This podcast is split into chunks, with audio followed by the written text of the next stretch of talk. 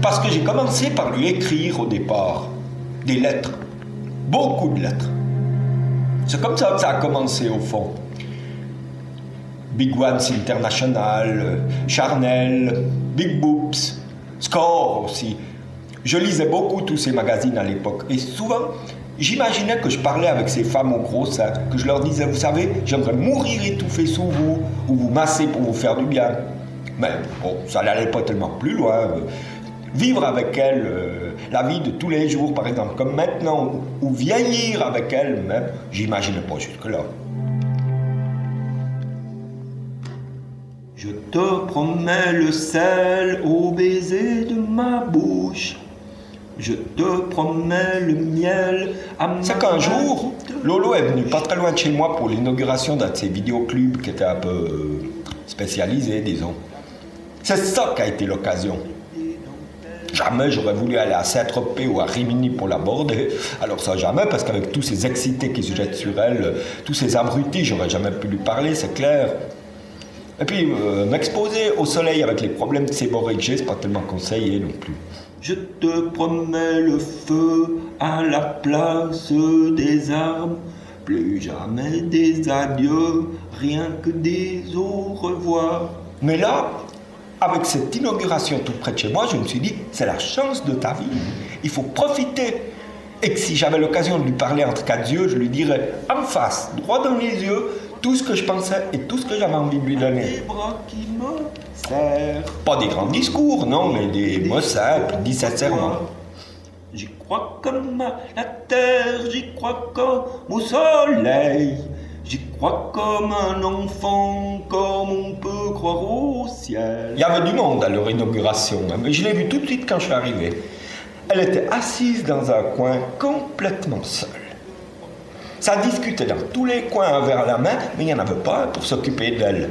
Alors qu'ils avaient dû se battre au début de la soirée pour s'approcher d'elle.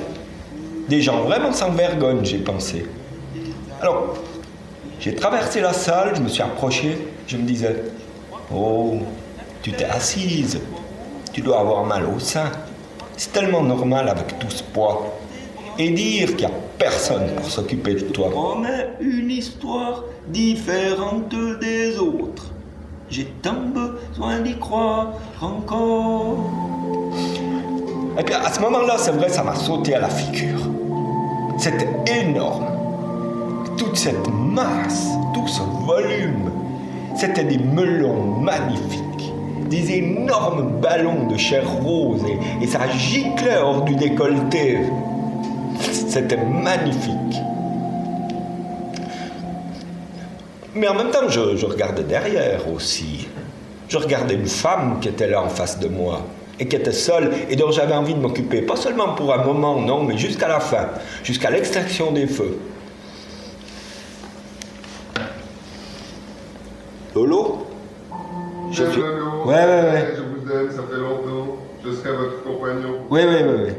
Ah ouais, pour prendre en arrière ou j'ai raté le début, je sais pas. Non, c'était bon. Non, je crois que c'est bon. Hein. Non, non. Au fond, c'est le lendemain matin que j'ai été récompensé vraiment pour la première fois. Parce que pour moi, les salles Lolo, attention, euh, c'est plus comme des enfants malades.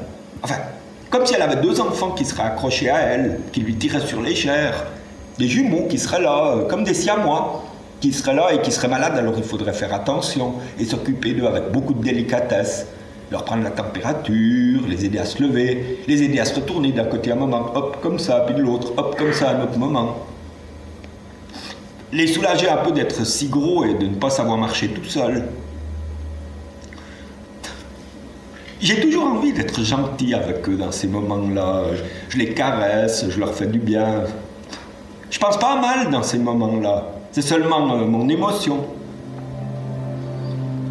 C'est comme une charge de famille, une responsabilité. Je m'en occupe. Arte Radio. Mais c'est vrai aussi que ça me fout la trique de penser à ça. Quoi?